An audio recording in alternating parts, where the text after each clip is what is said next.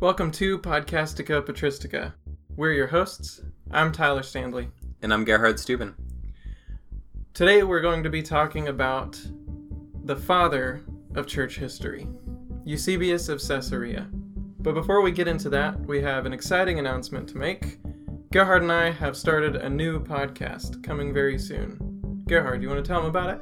Yeah, it's called the Reformation Podcast, and it's a lot like this podcast, except for instead of early church, um, it's the medieval, late medieval, um, Reformation era church, and so we're probably going to structure it like anything that's pretty early is on this podcast, anything that's pretty late up to the modern era will be on that other podcast, and so we're going to be talking about figures like John Calvin and Martin Luther and uh, Zwingli and Captain Fuckinger. That's a real person. That is a real person. Tune in to find out more about Captain Fuckinger uh, on the Reformation podcast. Um, yeah. I want to reiterate that's not a joke. it's not a joke, it's a real person. a real person's name. Actually had a surprisingly important impact on history. Listen to the Reformation podcast to, To find, out, more. why. That's perfect.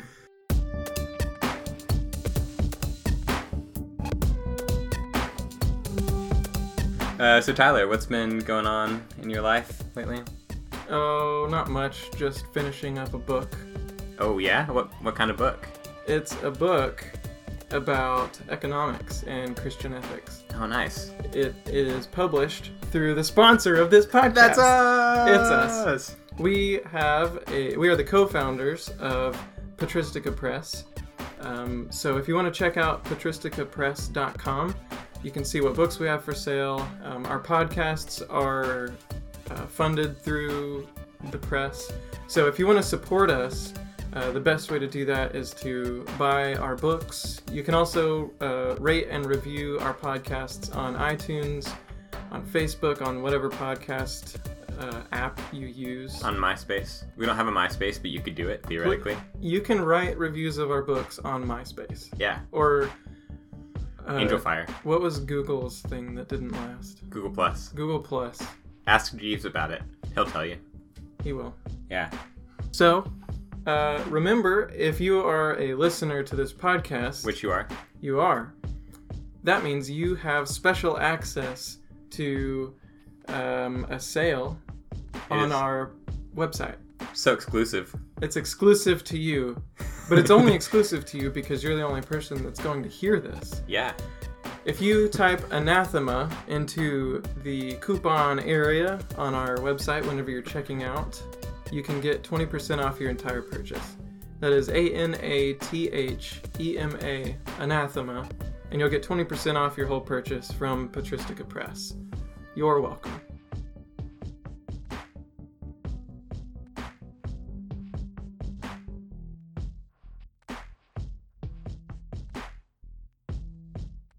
All right, before we get into this, what are we drinking?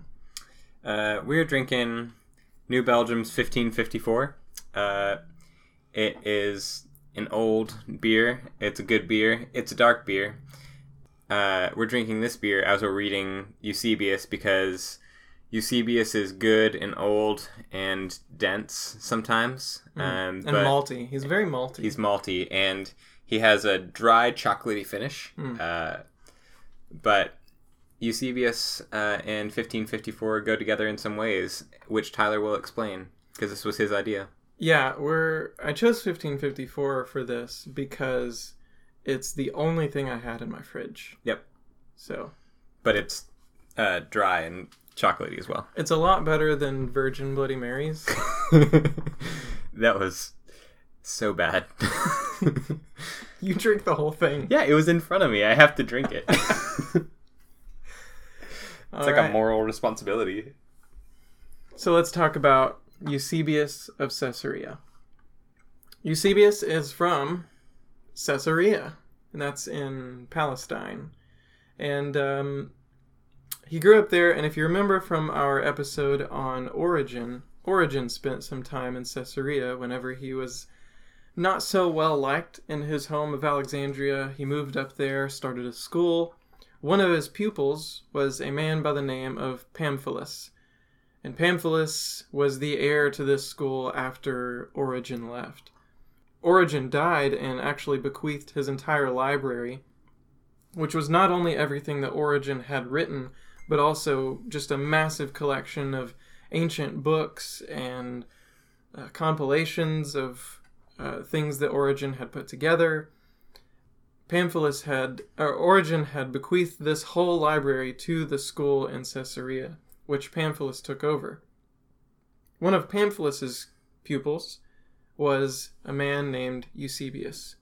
Pamphilus's uh, impact on Eusebius's life led to the nickname for Eusebius, uh, Eusebius Pamphilius, which means like son of Pamphilus.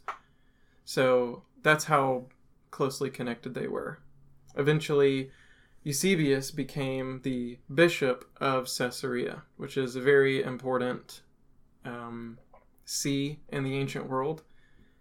And Eusebius becomes one of the most important figures for the ancient world, um, not just because of his own influence, like his own um, work as a bishop, but also because he wrote the history of the ancient church.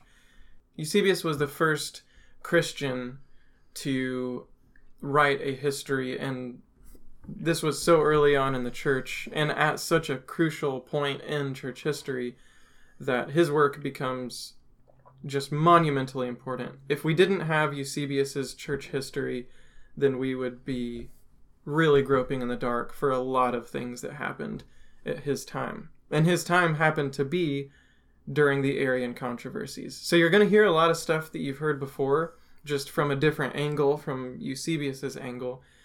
But he was heavily involved in the controversies surrounding Arius, the uh, fights that Athanasius put up. He was a close um, companion to Constantine, the emperor, who was the first to adopt Christianity as his own religion.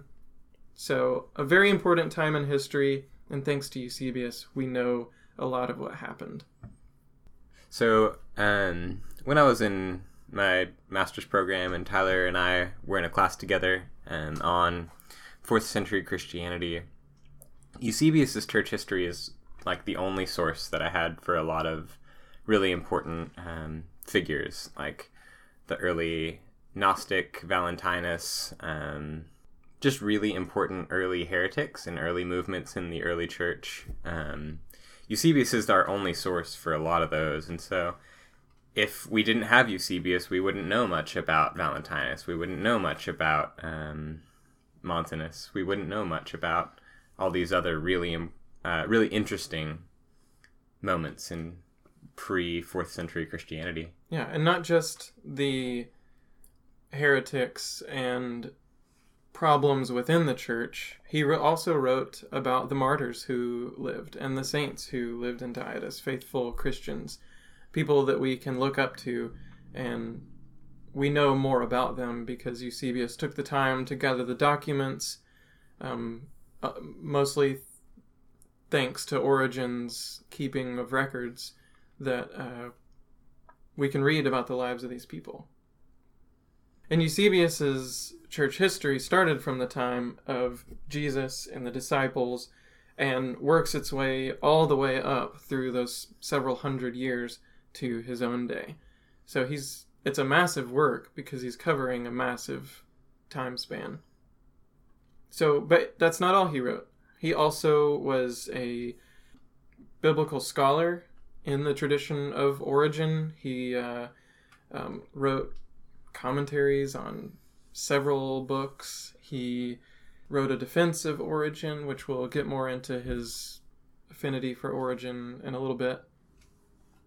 Uh, and he, when he did his biblical scholarship, he would use the works that Origen had left behind, like the Hexapla. If you remember from our episode on Origen, he put together um, a parallel version of was it the New Testament in or the whole Bible? I think it was the Old. The Old Testament. Eusebius also wrote this really massive uh, two-part set of books um, called the preparation for the gospel and the explanation of the gospel. Um, and these are, I don't even think these have been translated in English, have they? I don't know. Um, I know they're in French, but I don't know for sure if they're in English. Like a lot of Eusebius' stuff is overlooked. Um, so he has these two books. The first one talks about like pagan religion, and um, interestingly, when I was in uh, an Ugaritic class at Baylor, uh, the I was interested in like the Syrian gods, and one of the one of the I think it was one of the goddesses we were talking about, and I asked my professor for more information, like primary sources on this goddess, and he uh, said, "All right, go look at Eusebius's preparation for the gospel book, whatever chapter, whatever." Hmm. And so, like, this Old Testament prof recommended an early Christian text because he's such a great recorder of things Hmm. that happened before him. And he wrote um, a big old book of theology that I know has never been translated into English. Someone should get on that. Yeah, someone should. I think uh, Oxford is working on a version right now. Hmm.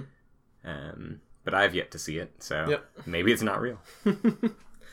It doesn't exist if you don't see it. That's what I learned. All right, so let's talk a little bit about Eusebius's involvement in the controversies of his day, the controversies surrounding Nicaea. Eusebius was early on a supporter of Arius, and that's probably surprising if you don't know much about Eusebius, or if you don't know much about the controversies, because Eusebius is considered a respected early church figure, how could he have supported Arius? Well, he did. He wrote defenses of Arius. He um, his theology was actually very close. He wasn't quite as radical as what we might think of Arius, but he was pretty close. And the reason for that is because he was an Origenist. He was closely um, was a very close follower of Origen. In fact, whenever um, Gerhard and I together took a class on the early Arian controversies, our professor Dan Williams mentioned Eusebius as the quintessential follower of Origen. Like if anyone systematized and put to use Origen's methods, it's Eusebius. Um, so he's a true heir of Origen's beliefs. So Origen believed things such as the fact that um, Jesus or the Word wasn't quite on the same level as the Father, like ontologically. So he would call the Father the God, and he would call the Son just God. And Eusebius did that as well. Um, Eusebius didn't like to, he didn't like the idea of saying that there are two eternal beings, or three if you want to include the Holy Spirit. That just wasn't a subject that they talked about much at that point. But he didn't like the idea of speaking of the Father and Son being eter- both eternal, because that means that there are two unbegotten beings, and that's problematic for theology. If God is one, then we can't talk about it like that. So, um, much like Arius, Eusebius would say that um, that the Son that there was never a point in human history or in the history of the universe when the Son and Father didn't coexist, but we can't say that they existed eternally. The Son came from God's will, and other than that, really, we really can't say much. So don't say that they're co eternal, but also don't say that the Son was never with God in time. Outside of time, don't talk about it. We don't really know. And this is like the reason this is important in their day um, was because they didn't have a couple thousand years of Christian um, thought helping them to imagine how God can be both multiple and singular. Um, I mean, you got to remember this is 300 years after the first time it would even have been possible for someone to think that. Um, really, 200 years.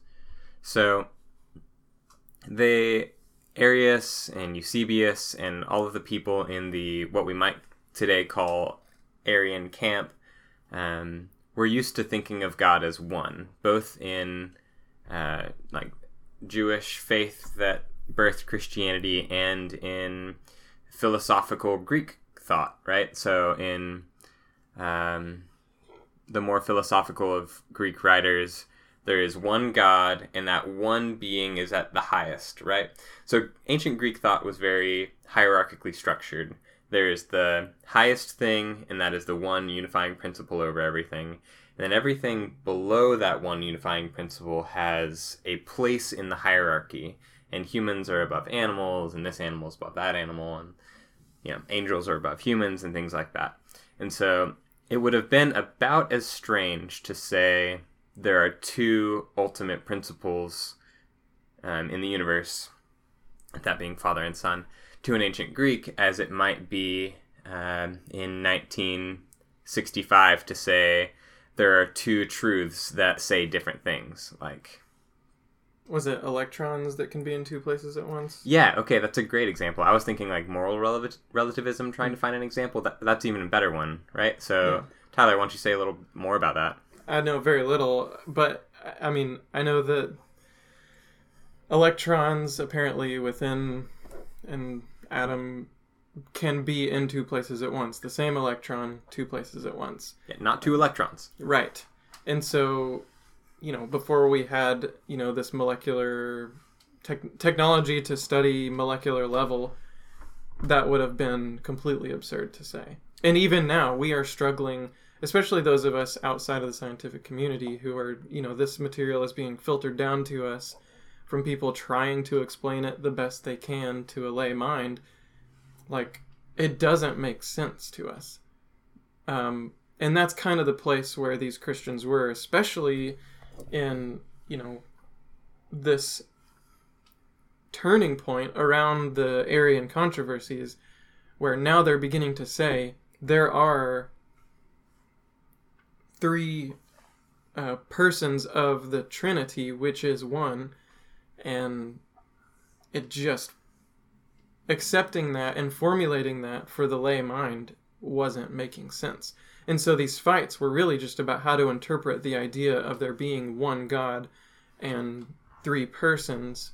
And again, they weren't concerned with the third person at this point. They were trying to distinguish Father and Son.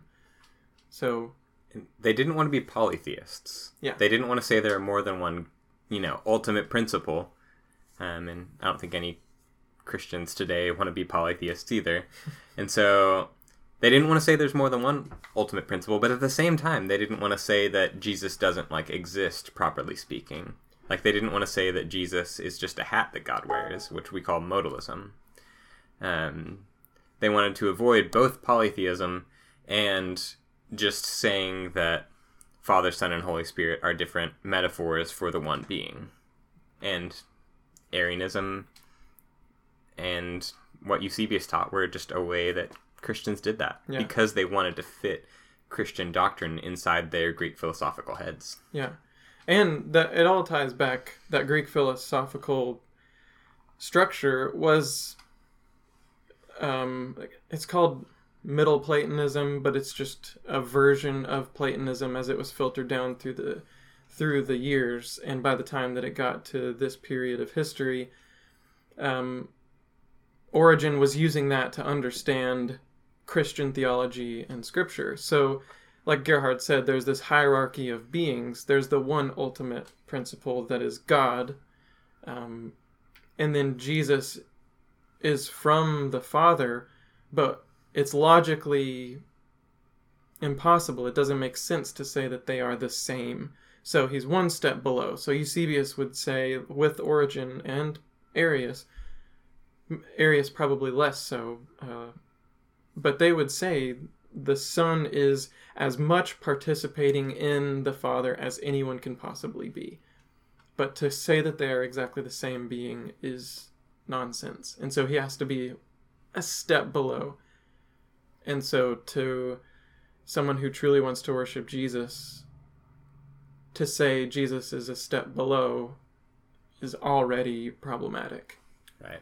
But I mean, I think if you pressed any Christian today, lay or theologian, you would eventually force them into a corner where if they want to retain, like, if they want to remain logical in the way that we think of logic, they would end up saying something like that. Yeah.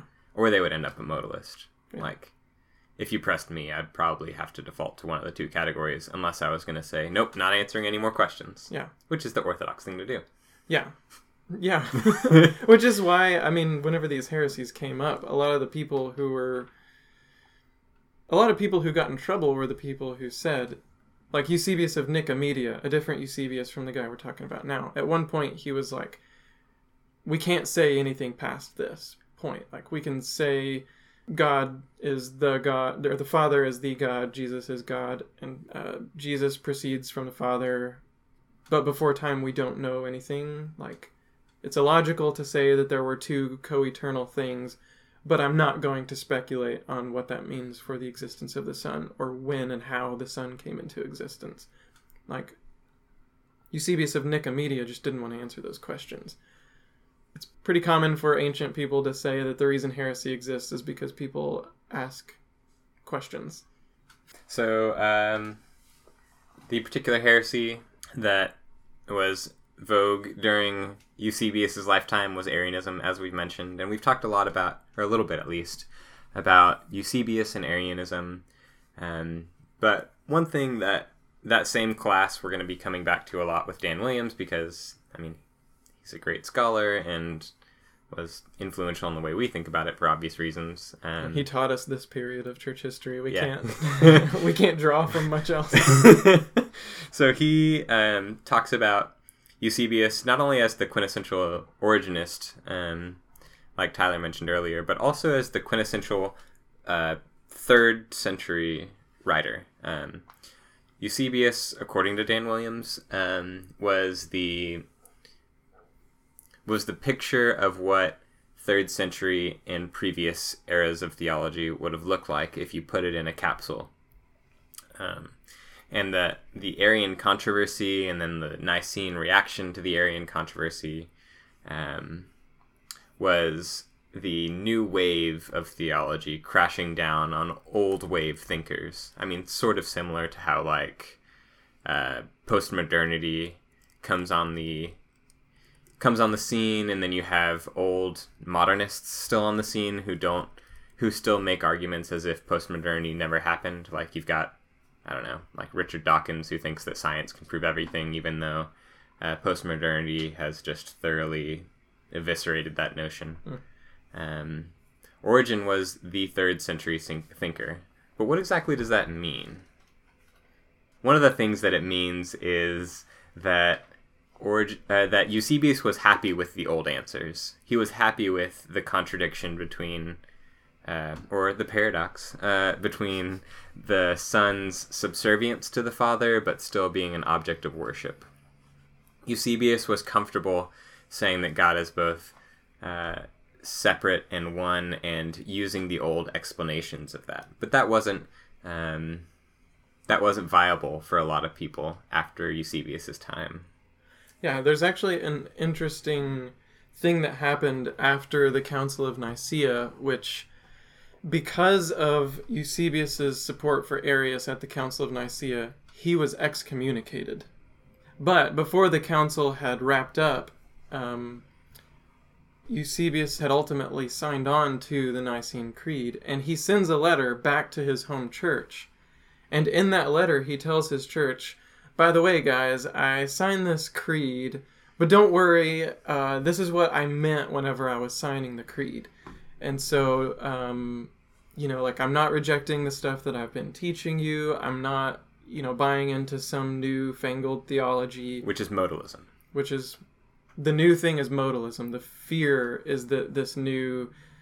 The, the fear is that the Nicene Creed is modalist because it's saying that the one true God, the first principle, uh, is both Jesus and the Father, and that sounds modalist to them. Um, and he wants to say, no, no, no, I did sign the creed, but don't worry, that's not what I meant when I signed it. He definitely says, I signed the word homoousios, um, which is a Greek word that's relatively well known today in very niche theological circles, but basically just means of the same substance. And it's in the Nicene Creed as it's confessed in liturgical churches today. Like, I believe in Jesus, one substance with the Father, right? Yeah. So, so Yeah. he he signs that word, but then, like Tyler says, he has to say, "Well, this is what we meant when we signed that word." Yeah. And he says in the letter, like, I made double sure that Constantine and all his boys uh, were not saying modalism when they wrote that word. I Yeah. investigated their intentions. The thought behind the word is the word he uses. Yeah. So that's important because in this day, while everyone's trying to figure out what does it mean for Jesus to be God, um, the old way of thinking is they're not the same. The Son is different than the Father. Um, and I think most in that day would probably say a different substance or maybe a similar substance to the Father, but same substance, homoousios, is a really controversial thing. Something that it was really helpful for me is an, an analogy that Tyler used in his paper from the other Eusebius. Do you remember that, Tyler? The the cloak. Oh yeah, Eusebius of Nicomedia, um, he was supposedly Arian as well, um, and he got a chance to defend himself before Constantine. And while he was in Constantine's presence, so the story goes, he took his own cloak and ripped it in half, and said, um, "You know, this cloak is no more the same substance now in half. Like this half is not the same substance as that half." And so he was actually contesting the idea that the Son was like from the Father in the sense of like a piece of God was, you know, torn off to form the Son, um, the Word of God, the Logos. And so you can see how the language is just incredibly confusing. And the more they tried to clarify, the more confused it got because people from all these disparate uh, places with different traditions and different languages like it just got really muddled and confusing but it's interesting to see eusebius is defending the old guard defending what we might call the Origenist tradition that the son is like the step below the father. And uh, ultimately he's excommunicated and then later brought back into the fold. Which that's a like theological issue that's pretty um i mean it's live today is in what sense is the son uh below the father um and that often gets wrapped up with like gender uh discussions. And so uh when I was an undergrad, um, it was a fairly middle left um, place, and so there was our I remember our church history professor actually um, saying that she the reason she one of the reasons she was so disappointed in like the neo Calvinists of today is that they in order to subordinate women um, teach heresy like an ancient heresy and what she meant by that was subordinationism and what she was meaning by subordinationism is subordination in function that the son is obedient to the father. Um, instead of the son doing things, the son is doing the things that the father wants the son to do. Um, and so that's like the. When egalitarians engage the subordinationist argument, that's where that goes. But people like John Piper or the complementarians would respond. The ancient heresies like Arianism and what Eusebius taught is subordination in being, not subordination in function. And actually, Eusebius and Athanasius would agree that the Son is subordinate in action. But the, dis- the debate was about subordination in essence. And so our modern issue is very different than the ancient issue, even though it's related, and the ancient writers are being used in support of modern positions. So another thing that the letter of Eusebius to his church brings up is ecclesiological structure and the authority of creeds in the early church, like how creeds functioned, especially in res- with respect to the emperor's authority and the bishop's authority over the rest of the churches.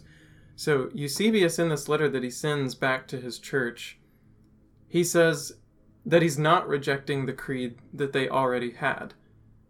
So notice that he's telling them this creed isn't over our other creed. Um, and in fact, he's trying to tell them it doesn't contradict their creed. But what I want to point out is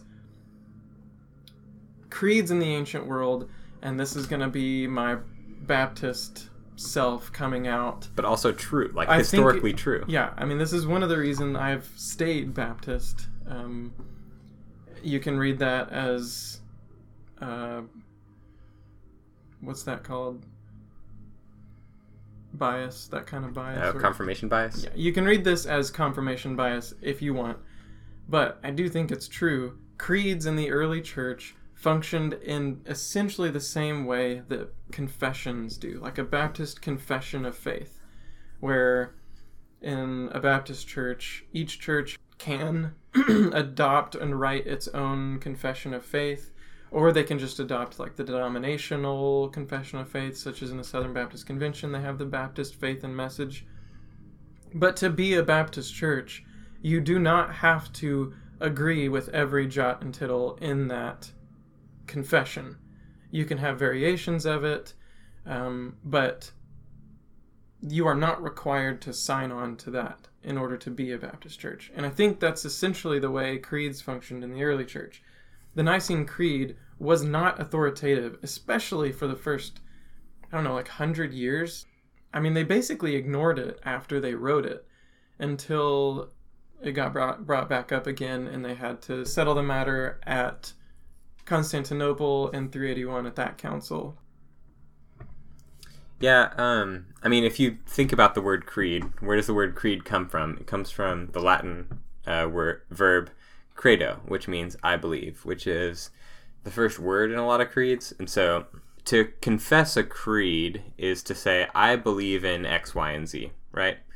Um, but when would someone in the ancient world stand up and say, I believe in X, Y, and Z? I mean, they didn't write, you know, memoirs back then. They didn't, you know, people didn't talk about themselves as much as they do today. Um, when would they do that? At baptism, right? So, in order to join a church, and that's, I think, an important point that shouldn't be missed and goes exactly with Tyler's point.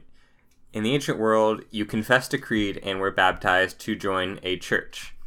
And that church, um, if it's a true church, links you to all other true churches in the world.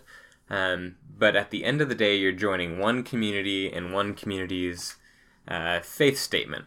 And so, in the early days, in the early hundreds, things were very disorganized, and every little community was every little community. By the 300s and uh, Eusebius' time, there's a lot more structure, there's a lot more bishops, and uh, The hierarchy had basically been established. Right. Uh, it that was actually the subject of the paper for that class, which we're gonna apparently keep coming back to. Um, is like how the hierarchy developed from the days of every little community of house churches does the, whatever the hell they want to, you know, the Pope in like the early Middle Ages. Um, but by 300, um, you still have the sense, as Tyler's saying, I believe in order to be baptized and join this church. And so Eusebius says, I'm not saying we all have to adopt Nicaea now. We still have our creed, and that creed is still authoritative for us. Um, and if it agrees with Nicaea, awesome. If it agrees with the church down the street, awesome. But we have joined this church, and we place our bet with this community. And Eusebius would not have signed on to Nicaea if he had not been able to confirm this aligns with the you know what my church has been confessing at baptisms from the beginning. Yeah. Like he made sure this is what we have always taught in our church. One might say it's a Baptist approach to creeds. you should be Baptist.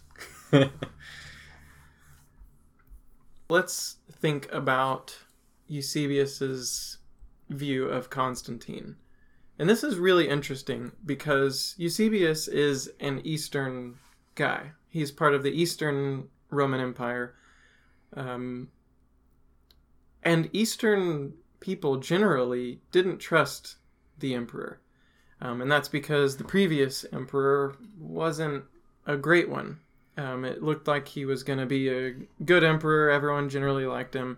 And then he turned on the Christians and ended up persecuting him. I can't remember what emperor that was. So the Easterners were really suspicious of Roman emperors because they had had bad luck with Roman emperors. Um, they were more persecuted than those in the western half because uh, during the this was during the super confusing time of emperors. Um, we talked about this in our episode on Constantine, but right before Constantine, it was just nuts about who reigned in which part of the Roman Empire at which time. It's really confusing.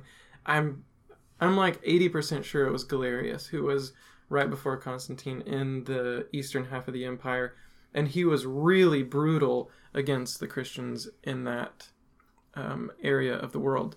So the Eastern Christians were suspicious, and so whenever you have this this uh, this council in Nicaea, and Constantine is like the one who um, brings everyone together and sponsors this event they don't really know how to think about Constantine. Even with the Edict of Milan, um, whenever Constantine reaffirmed the toleration of Christian religion, they just didn't know what to think. They were expecting the worst because they had had the worst in recent history. So, even though Easterners generally suspected the empire of the worst, Eusebius was a huge supporter of Constantine. He loved Constantine. And I think that plays, uh, I think we can look at his eschatology to understand why. Eusebius had something that we might anachronistically call like a preterist view of eschatology, like, and a realized eschatology so the kingdom of God is breaking into the world, and at some point, it's really actually going to manifest itself. And oh, look, it's here now. It's been fully realized. And it's because the empire, you know, the entire known world is now Christian because Constantine, the emperor, has not only tolerated Christianity, he has now embraced it as his official religion, and now Rome's official religion is Christianity. This must be it. And Eusebius writes um, a work called The Life of Constantine, and it's just this glorious book about how wonderfully religious and faithful Constantine is. Now, a lot of people read this book and they say, Eusebius is just manipulating history. He's whitewashing Constantine, ignoring all the bad things Constantine did, and just writing about how much Constantine loved God and writing all of his successes. But let's take a step back and consider different types of books that existed in that era. There was a particular genre of literature called the panegyric, and that's what it was. It was just a list of triumphs. It was a positive list of the good things about a particular person. Like a eulogy, like a eulogy today. Yeah. You wouldn't talk about like, oh man, he was a shitty grandpa. You would Yeah. talk about how great he was in World Yeah. War II or whatever. Yeah. So when Eusebius writes this, at the very beginning, he explicitly says what his goal is. I'm going to write about how Constantine was a faithful guy, and I'm going to write about all the good things about his faithfulness. And that's what he writes. So there's kind of a revisionist history view that has come around to say, well, we shouldn't necessarily say Eusebius is uh, manipulating history or that he's untrustworthy. We should just understand that this is a genre of literature. That being said, he does give some pretty high praise to Constantine in this book. Um, borderline calls Constantine like a reincarnation of the Logos. Like he Constantine is like the manifestation of God's kingdom on earth here and now. And it's really interesting to think through like the role, like the relationship between church and state and how that plays into the kingdom of God. I mean, you had Christianity for so long had been this persecuted minority. Uh, persecuted, that is a really broad term that could encompass actual Christians being murdered in the Colosseum to, you know, just harassed and like bullied. But throughout Christianity's history up until this point, they hadn't been very popular. And now suddenly, the emperor has embraced this religion and it's spreading like wildfire. And so Eusebius really thinks it's happening. The kingdom of God is finally here. And like that I mean it makes total sense, right? It make because I mean Constantine was in a sense a savior, right? He was in a sense God's will being done on earth. Um it was allowing for the flourishing of Christianity. And so like that makes sense even to us today. But I mean if you imagine it in an ancient um ancient worldview context, I mean it wasn't always the case that kings were gods, but it was never far off from that, right? Like in the ancient world, if uh, in ancient super super ancient polytheistic societies, if uh, Athens beats I don't know Sparta, then Athena beats whoever the Spartan god is, right? Like in ancient Near Eastern context, if Baal's if the people who worship Baal win a war against the people who worship Asherah, then they would interpret that as Baal beating Asherah.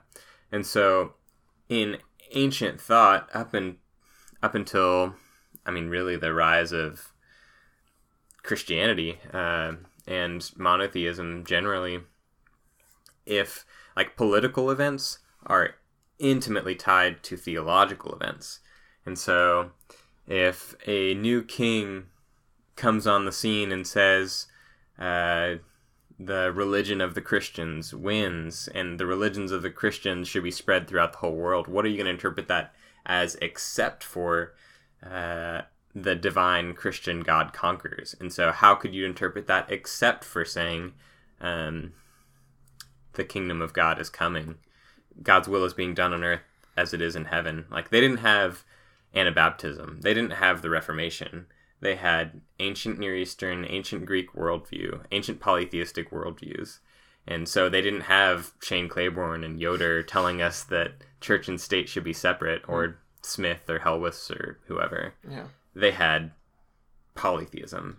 And along with that, you also need to remember this is a you know pretty thoroughly platonist like the greek worldview is thoroughly platonist so constantine for Eusebius is not just like God is finally on our side, but it's also Constantine is the great philosopher king hmm. that Plato yeah.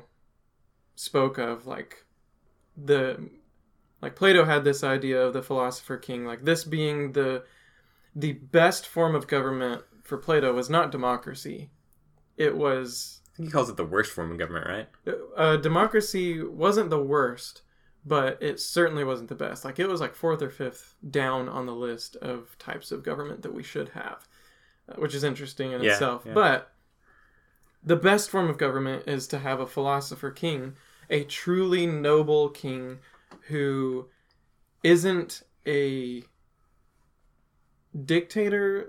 Like, and I'm not using that word in a negative sense. I mean, like, the law of the king is not whatever he thinks of, but is the law that the king distributes is according to logic. And according to this, you know, transcendent truth, this um, meta narrative, if you want to use that word.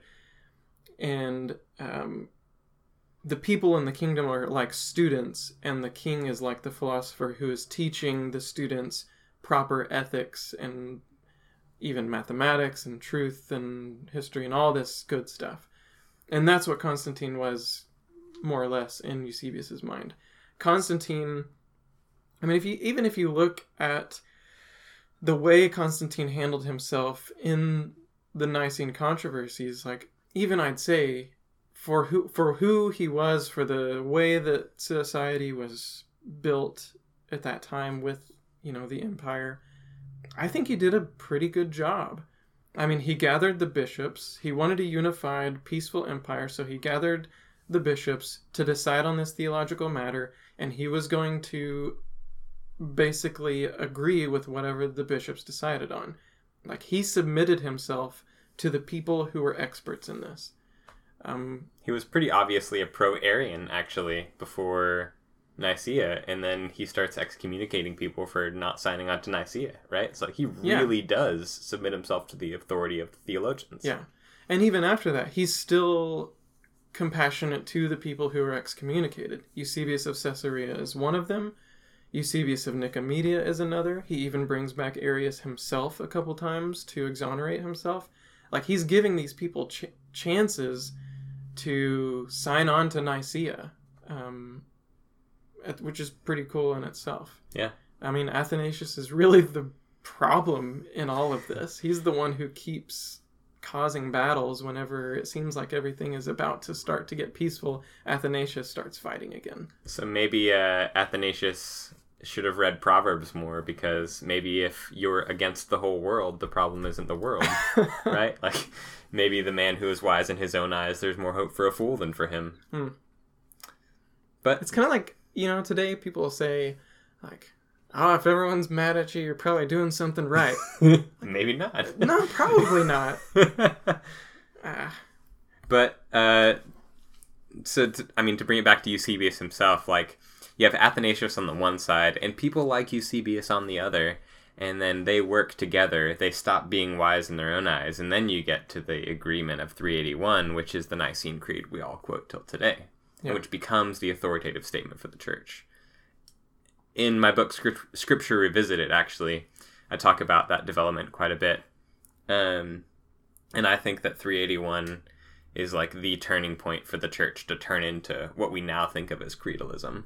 And so it really does become the authoritative statement for the church because Eusebius and Athanasius and these two sides can get together and talk.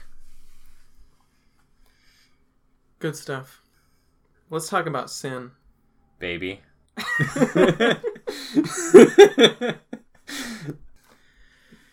So, uh, Eusebius has an interesting view of sin only because it's different from what we might say today. Um, Eusebius lived in a period before Augustine, and surprise, Augustine was the one who really pioneered the idea of original sin. Even if you believe that's what the Bible teaches, even if you believe Paul essentially taught it, we can't argue with the fact that most Christians did not think that way until Augustine formulated it and in a way that people could really latch onto. Before Augustine, there was a view essentially of what Eusebius had. I think the Eastern Orthodox Church still holds this. They never really picked up on Augustine's formulation of sin. But what do we mean by sin in Augustine's view? Take it away, Gerhard, So our resident Calvinist. Yeah, I mean, uh, Calvin was onto something when he said Augustine was the best theologian. Not the best reader of scripture, but the best theologian. Um, Augustine had the most what we might call today reformed view of sin, um, and the most postmodern view of sin. Um, but that's maybe for another time, either today or not. Augustine, um, in his argument with a monk named Pelagius, um, formulated a doctrine known as original sin. Why did Augustine come up with this doctrine? Well, Pelagius was saying that we don't need to baptize babies. Um, but Augustine said, We've always baptized babies, Pelagius. Um, and Pelagius says, We don't need to baptize babies because babies haven't sinned yet. Um, if babies haven't sinned yet, then they don't have any sin that needs forgiving. And Augustine said, Hmm, let me think about that for a minute. I can come up with an answer to this. Aha! Adam sinned, and we're all held responsible for Adam's sin. Um, and so ba- babies are guilty of the sin of their ancestors. And so both the sin nature and the guilt of sin is passed down from one person to another. The guilt of sin being God is pissed at you for, you know, something that Adam did. And the nature of sin being, you know, now I'm, you know, lost and locked in sin and I can never really do anything else. Um, so Augustine formulated this notion arguing with Pelagius. Like Tyler said, no one really had this view before Augustine. That doesn't mean it's wrong. I mean, Augustine is like, what, really early 300s, late 300s, early 400s? Like, that's still really, really early. So, you know, whatever. But Augustine is the one who comes up with the idea. But before that, people held a less drastic notion of sin. Uh, Tyler, I talked about the more reformed perspective. You want to talk about the less reformed perspective? I think before we started this episode, Gerhard compared it to modernism, and I think that's helpful. Um, think about John Locke in the Enlightenment period. He talked about people being a tabula rasa, a blank slate. So when you're born, ethically, philosophically, everything about you, your mind is just a blank slate. And then things are put onto that slate, and eventually, somewhere down the line, there's something bad on that slate. And at that point, that's when you need to be forgiven. Uh, and so that's, from what I understand, essentially, I mean, I grew up in Protestant tradition, so this Augustinian concept of original sin is just really ingrained in me, so it's hard to think outside of it and I'm still formulating whether I agree with it and to what extent I agree with it. So um, keep that in, you know, take this with a grain of salt. But I think that's a helpful way to think about the way pre Augustinian people and even Eastern Orthodox today think about sin and the need for forgiveness. Like, interestingly, Greek Orthodox and Eastern Orthodox still baptize infants. Hmm. Yeah. So it is interesting. They didn't latch on. They didn't find the need for Augustine's uh, defense in order to keep doing what they had been doing. But they don't buy into this idea that sin has been passed down. I mean, partly because the Bible says, like, you know, like the blind man that Jesus healed, who sinned, was it himself or was it his parents? Like, no, you're not blamed for what your parents did. Um, what is it in Isaiah or Ezekiel? Whenever Ezekiel, yeah. Ezekiel, he says, you know, never again will you say that, you know, the parents have eaten bitter grapes and the children's teeth are set on edge or become blunt. Like that whole passage means that, like when a parent sins, the children are punished for it. And Ezekiel says, no, don't say that that's wrong. And Eastern Orthodox people, everyone who rejects original sin and original guilt, especially, that's what they're saying. Like, I'm not punished for what Adam did, I'm punished for what I did, unless I'm covered by the grace of God. That uh, come back at it from a traditionalist reformed perspective, which I don't believe in original sin or guilt or any of that. Um, at least like as it's normally formulated. I think it's a good philosophical metaphor, but I don't think that there was a historical Adam who ate a piece of fruit and now I'm going to die for it. But Paul did. Um, he says it pretty clearly. Um, I didn't read this, read Paul like this until I read a little book that John Piper actually wrote on it, um, which convinced me that Paul at least thought that uh, the reason people die, like physically die, is because of Adam's sin. And he makes a really compelling case for that in Romans 5, I think.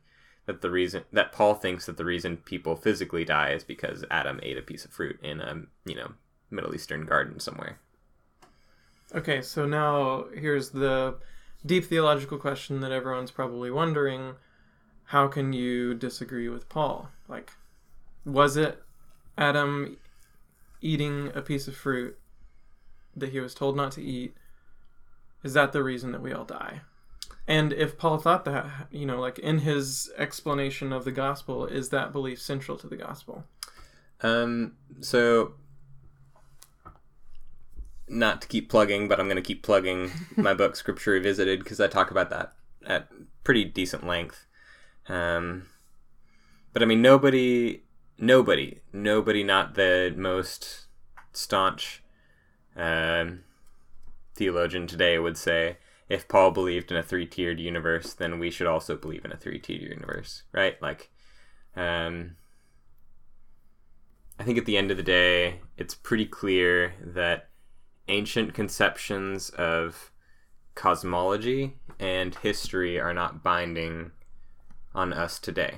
Um, and so, even if Paul rejected the concept of North America, that doesn't mean we today have to reject the concept of North America because that's not related to what Paul was designated to teach. That's not the realm in which Paul was authoritative, right? Like, so I have um, up until June, I work um, at a business, and I in the business uh, there are people who are over me in authority, right? So uh, they can say, "Hey, take out the trash," and I'll say, "Cool, I'll take out the trash now." Um, but one of my, actually, both of my bosses at that business are also friends of mine, and I'm going to see them later today to play Dungeons and Dragons. uh, that's true. And if they said, "Hey, take out the trash," I would say, "No, you don't have authority authority over me in this context. We're not at business." Um, so, people are authoritative over realms. Um, Paul was authoritative over the realm of the gospel, not over the realm of history or science. Um, and so the gospel says Jesus is the new creation. Um, Jesus is what humanity should be like and the answer to humanity's sin. Paul was wrong that humans die because Adam sinned. Like, that is in the Bible and it is wrong. It is not true. It is Just a- like in Job, it says that there are sheds carrying snow and rain above the sky, and whenever God wants it to rain or snow, he opens up the doors and snow falls. Like, that's a scientific statement. I mean, it's poetic, but at least Job thinks that God is up there and we're down here, right? Like at at least that, and that's not true, right? Like at the at some point we're gonna have to call it and say that the Earth, you know, is not the center of the universe or whatever. Like so, uh, Paul thought that Paul thought in terms of original guilt, at least for physical death. But that is not true because Paul was wrong about one human existing 6,000 years ago. Did that answer the question pretty well? So, like, that's how Paul can both be wrong and an authoritative messenger of the gospel, because that's not about the gospel, that's about history. And what Paul thought about the gospel actually beco- comes before what he thought about history, and everything is interpreted through the lens of the gospel. And like I said earlier, I don't really know where I stand on this issue. It's not something that I think about a lot. So, um, I mean, in the end, I think we can say belief in original sin and original guilt is not necessary for salvation. It's, I mean, even if you think like this is, you know, really important, we can't say that the entire Eastern Orthodox Church and everyone before Augustine And a lot of people after Augustine. and all you know yes all of these people are in hell because they didn't accept original sin and original guilt like th- that's absurd I don't even think it was one of the five fundamentals of fundamentalism. really I don't think so. It was the virgin birth, the inerrancy of scripture, physical resurrection. I don't think sin was one of them. Hmm. that's interesting You heard it first here. Sin might not be, have been one of them. breaking news a hundred years ago the document sin was not on it if you turn out to go look this up or you already know that sin was in fact on the in the five fundamentals uh, just keep it to yourself we don't need to know when we're wrong we operate better when we think we're always right uh, wise in his own eyes.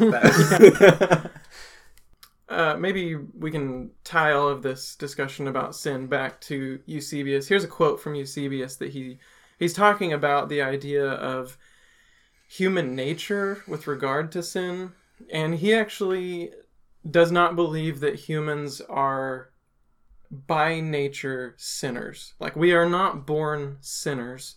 It is our own choices. He's big on free will, Gerhard. Yeah. And Arius. Wait, no. Yeah, orthodoxy. yeah. See? So here's something from Eusebius. He says, Everything is good which is according to nature. Every rational soul has naturally a good free will, formed for the choice of what is good. But when a man acts wrongly, nature is not to be blamed, for what is wrong takes place not according to nature, but contrary to nature, it being the work of choice and not of nature. And you see, that's exactly the opposite of what Augustine said. Augustine said, because of Adam's sin, all humans, our nature is now fallen. We only have the choice to choose this sin or that sin. And it's only by the grace of God that compels us, um, contrary to our free will, because our free will is only to sin. Um, the grace of God compels us to live righteously, and we are saved by God. Um, Eusebius says, no, God said it is good after he created the world, and we can't say human nature is inherently bad. So we are inherently good, but at some point in our lives, we choose to do bad.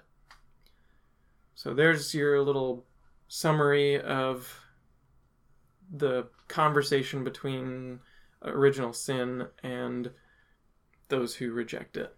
So you may not um, have realized it, but we've, in good postmodern form, given you a narrative uh, sort of overview of Eusebius's theology. We talked about his theology proper, like he believed in, you know, the one God. We talked about his Christology, and we talked about his notions of sin, um, and implied in notions of sin is notions of salvation. So we've talked about a lot about Eusebius's theology, maybe without even have said saying explicitly this is Eusebius's theology. Hmm. What other realms of Eusebius's theology have we not talked about? We talked about even his theology of the church, right? Like he talked about, Yeah. and his the eschatology. Like we've hit almost every systematic theological point without even realizing it. You know? Yeah. Well, now let's talk about his legacy and the influence that he had on those who came after him. Uh, like we said, Eusebius wrote the church history. Um, it was, it is his enduring legacy. Of all of the things that he did, as important as they are, his church history is what, like, the central thing that he's known for. He is the father of church history, the first person that that wrote what was going on with the church. So Eusebius's church history ends right around the time he, he tells the story of Constantine's death, and I think his history ends shortly thereafter. Eusebius actually dies in 340. After Eusebius uh, finishes off, several upcoming young energetic historians decide that they're going to pick up where Eusebius left off. So now we have histories of what comes after Eusebius. And even in these writings, they retell, I think pretty much every one of them retells the Arian controversy because not all of them like Eusebius's take on the history of that period. So we have Socrates Scholasticus, Sozomen, uh, later on, we'll get a guy named Philostorgius, who he actually is on the far Arian side of things, like believed more radically heretical than Arius did. Theodoret. So these historians come in and pick up where Eusebius left off, and like Eusebius, this is their enduring legacy. They give us information that without it, Gerhard's and my job here would be much more difficult they give us information into the early church world, into its theology and politics, and its the battles that are going within, and how they interact with the world without. Without them, this would be a tough job. So, thanks, Eusebius. Yeah. Um, but Eusebius has gotten a lot of flack uh, for his history writing, even if he's the only, um, he, if even if he's the like channel through all which all this information comes to us, he's not necessarily always right. Um, and the distaste for Eusebius and distrust of Eusebius goes all the way back to uh, Edward Gibbon in the 18th century, who controversially didn't like Eusebius or didn't believe Eusebius. I mean, it goes to the modern day. I mean, it's really fashionable now to say, man, Eusebius was so stupid and biased, and uh, you can't trust anything at all ever. I mean, just in general, but also about Eusebius.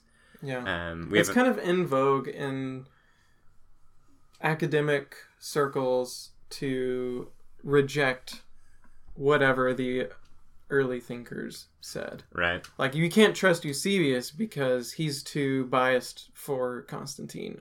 And I mean, there's reasons for that. Um, one of my other papers in actually a Reformation class, um, I there's reasons that I won't go into for this, but I traced Eusebius's use of Philo, and Eusebius said, "Man, the early Christians were so generous, and they gave all their possessions away, and they were all basically good socialists." Um, that's what Eusebius says, and then some Reformation Anabaptists pick that up.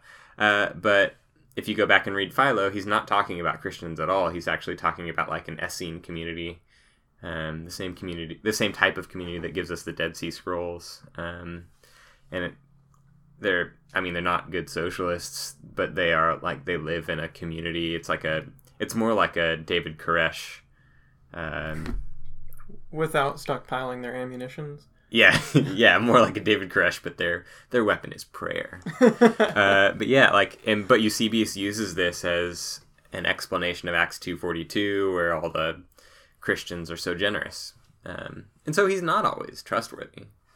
But there's a difference between, like, we can see at the times when Eusebius got it wrong, and maybe, you know, we can speculate as to whether he intentionally got it wrong, you know, were these alternative facts or not. But by and large, I think we can trust Eusebius to give us history. Like, Yeah. no history is unbiased. We we are always looking at history through the lens of whatever person is giving us the history. And as good postmoderns, we can accept that and recognize that and even learn to appreciate what that gives us. We understand more about Eusebius because of the way he tells us how history happened from his angle. And so while we can we and should do the you know people in the academic community who are doing this you know intensely should trace it back like well was eusebius right about that community? No he was wrong. We should trace that back but we shouldn't distrust eusebius because there are times when he was wrong. And like he was wrong about his interpretation of that community, but he wasn't fundamentally wrong about the community. I mean, it was a group of people who like had a common pool of possessions. He was wrong in interpreting them as Christians. He was wrong in interpreting their acts as generosity. But the, I mean, he does give us concrete history. So I mean, he's not he's not just gonna lie and make something up, right? Mm. Like he's not just gonna create a group of people in order to make a moral point.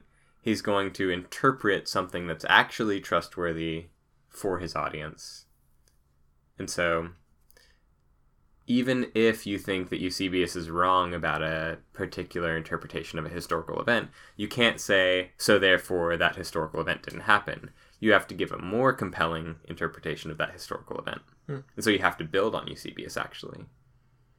Yeah. Most of that, you know, most of you listening may not, this may not be your thing. You may not be doing the dirty work of history, of interpreting the history of someone else's history.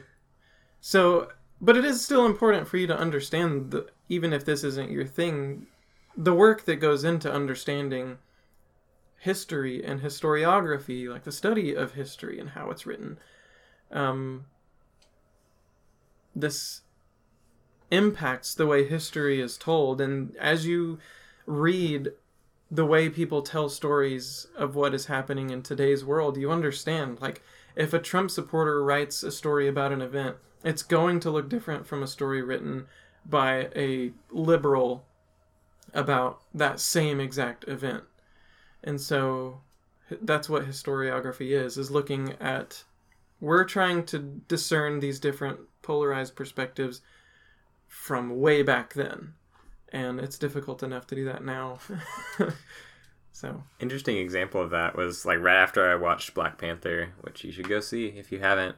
If you're the only person in the world who hasn't seen it yet, uh, I found a Breitbart article about it, and they uh, they tried to co-opt moments in the narrative in order to make them like a neoconservative, um, like to make it a neoconservative story yeah but they weren't free to just make up parts of the movie that didn't happen. They had to say, "Oh, the general who rides the rhinoceros at the end and who is anti-immigrant is actually the hero of the story, and Yeah. yeah, he expresses Black Panther." Mm. But they had to use actual history in order to make their inaccurate point. and so years from now someone is going to pick up that breitbart article and figure out the original source of their story and they'll watch black panther and figure out no that's not what they were talking about well until next time farewell children of love and peace. May the lord of glory and all grace be with your spirit. Amen. Yeah.